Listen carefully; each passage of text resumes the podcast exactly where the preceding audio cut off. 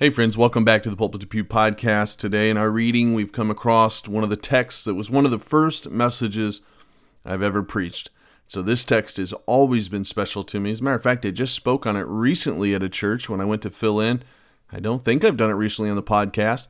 I'm not going to share the whole message, but I want to share the heart of what makes this so special. Let's get started.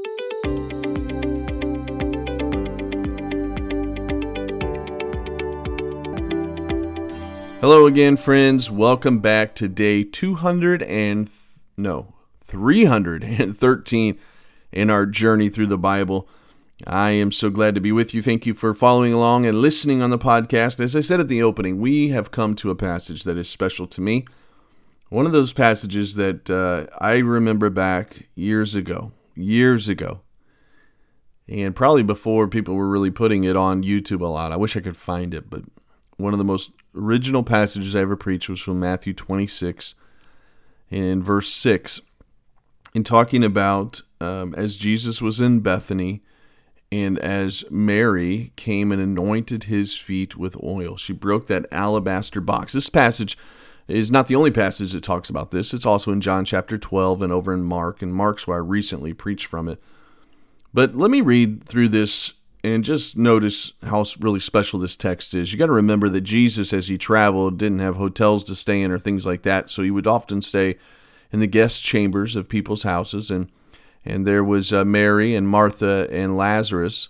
Uh, they were special and close friends to Jesus, and they would allow Jesus to stay there at times when he was in Bethany. And and then when Lazarus died, and when he got real sick, Mary and Martha sent for Jesus, and he delayed, and then finally that Jesus did come, but Lazarus was dead, and we've talked about that recently. I think I've written about it.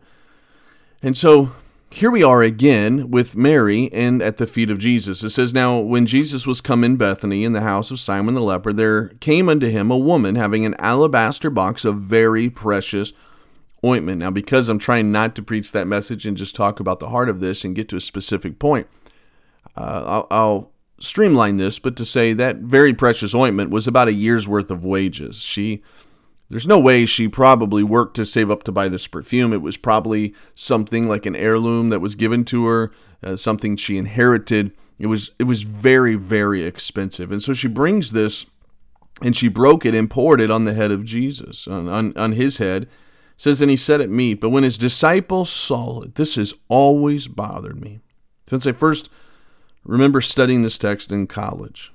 But when his disciples saw it, they had indignation, saying, To what purpose is this waste? Boy, that's always bothered me.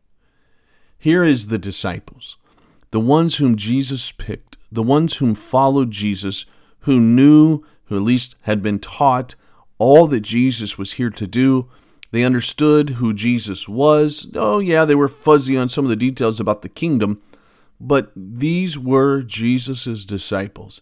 And this woman comes, and in a moment of worship, in a moment of brokenness, understanding by faith that Jesus will soon die, and we're getting to that in our reading that Jesus is about to to be betrayed. He's actually at the end of this passage, if I remember right. Yeah, the very next verse in verse 14 that I'm not going to get to today, but then Jesus, it says that Judas went out and betrayed Jesus. And so she understands not all of the details, but in, in the gist of the fact that Jesus is her Messiah, that he's going to die. And so she brings this something that is very precious to her. She could have sold this and made a lot of money. This was prob- probably, as I said, a family heirloom. This was precious but she poured it out for Jesus because to her, nothing was more important than Jesus. And the best that she had, this was the absolute best that she had. And so she took it to show Jesus that this is nothing compared to you. I want to honor you with it. And she broke it before Jesus. I, I don't know leading up to it. I wish I knew. I wish I could see into the mind of, of Mary as she went up there? Was she scared? Was she nervous? Uh, did she contemplate this? Was she worried that the disciples would see it, or was she shocked by the response? Did she think, well, of course these guys would think this? They're sacrificing, they're leaving their families, they're leaving their jobs. Surely they're going to be supportive. But then what was Mary's face when they said, What a waste. I, I, I always get frustrated and angry when I think of that because I see her down doing something that she feels is special, and it is. And to hear people that you admire say, What a waste, it's just heartbreaking. You know, in our culture today, some would look at young people who want to go to the mission field and say, What a waste. Some would see young people that want to go to Bible college and or that want to serve God in the ministry, and they would say, "What what a waste." I think of a young man in our church who listens to this podcast. He may hear this. I don't know that anyone has said to him, What a waste. I know that some have questioned what he's doing, but he feels called to ministry. He's went down to Bible college. He's worked hard to get through. He hasn't always had all kinds of support.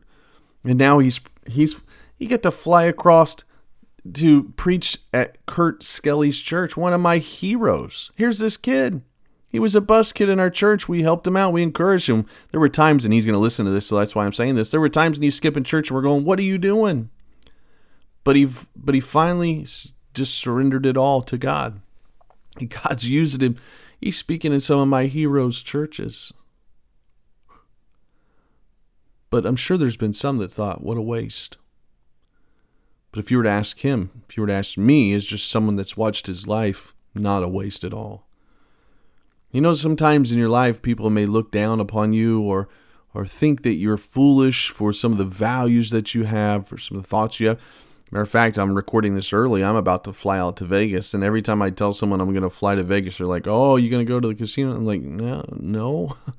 I'm actually going to get out of there as soon as I can." And I'm not saying there's not some some cool things in Vegas. I'm not saying there's not some good there. I know there's some couple of good churches in Vegas. I'm not I'm not I'm not saying that. I'm not the one that says, "Oh, that's everything's bad about it because of its reputation." No, there's a lot of good and, and beauty in there, I'm sure, and, and we're going to see some of it. We're going to eat at some cool places. But still, I, it's when people gravitate towards, "Oh, you're going to go there to gamble, you're going to go." There. No, I I don't care.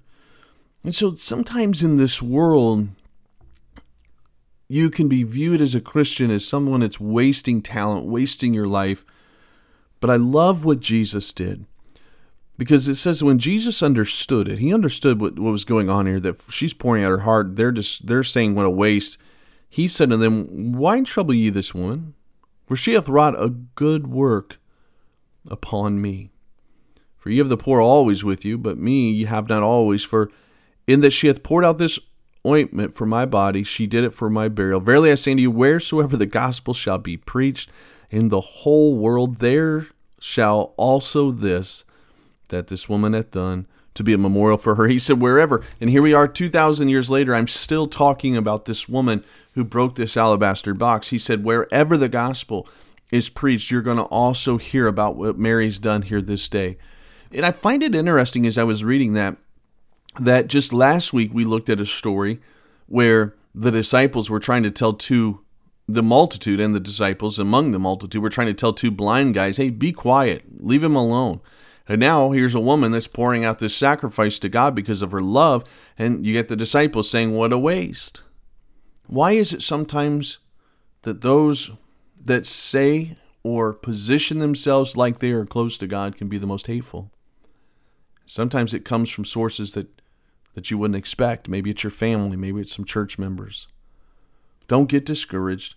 Don't quit. You know, the the idea that well I'm going to quit church or get out of church because some Christian said this to me or because that church some of those church members I don't I don't like how they, hey there's some church members people that go to my church right now that I currently go to that I love that I 100% disagree with their lifestyle but I still go to the church I wish they'd change their life. I wish they wouldn't post some of the pictures that they do and to do some of those things, but it doesn't keep me from going to the church because there's some of those people there. Because you know what? I'm not always perfect either. I'm a sinner as well. I'm just not foolish enough to post it on Facebook, but you know, we've got to be careful in our lives that that first of all we're not like the disciples that are looking down on others that want to live for Jesus Christ and make some sacrifices and say, "Hey, I wouldn't do that." Don't be that person. But then, secondly, I think we need to be careful of not being Mary. of not being willing to sacrifice, of holding close to those things that seem valuable in this world and not be willing to break them before the Lord if that's what He wants. I'm not saying you need to go to the most valuable thing in your house right now, maybe your car, and start hitting it with a baseball bat just to show you love Jesus. I'm not saying be crazy. I'm just saying, is there anything that you're holding so tight to that if Jesus were to say, let me have it, you'd say no? that would be your breaking point where you would say no. And for some parents, that's their kids. Sometimes God's calling your child to do, do something. And parents, oh, they're super Christians when they get their family down the pew with them. But when their child wants to go overseas to the mission field, all of a sudden, I don't think that's what God's calling you to do. And all of a sudden, we become this dictator of what God's will is for our kids' lives. We got to be careful. And I love this story. I, I didn't get into, I, I, I, wasn't planning on it, but I didn't get into the outline.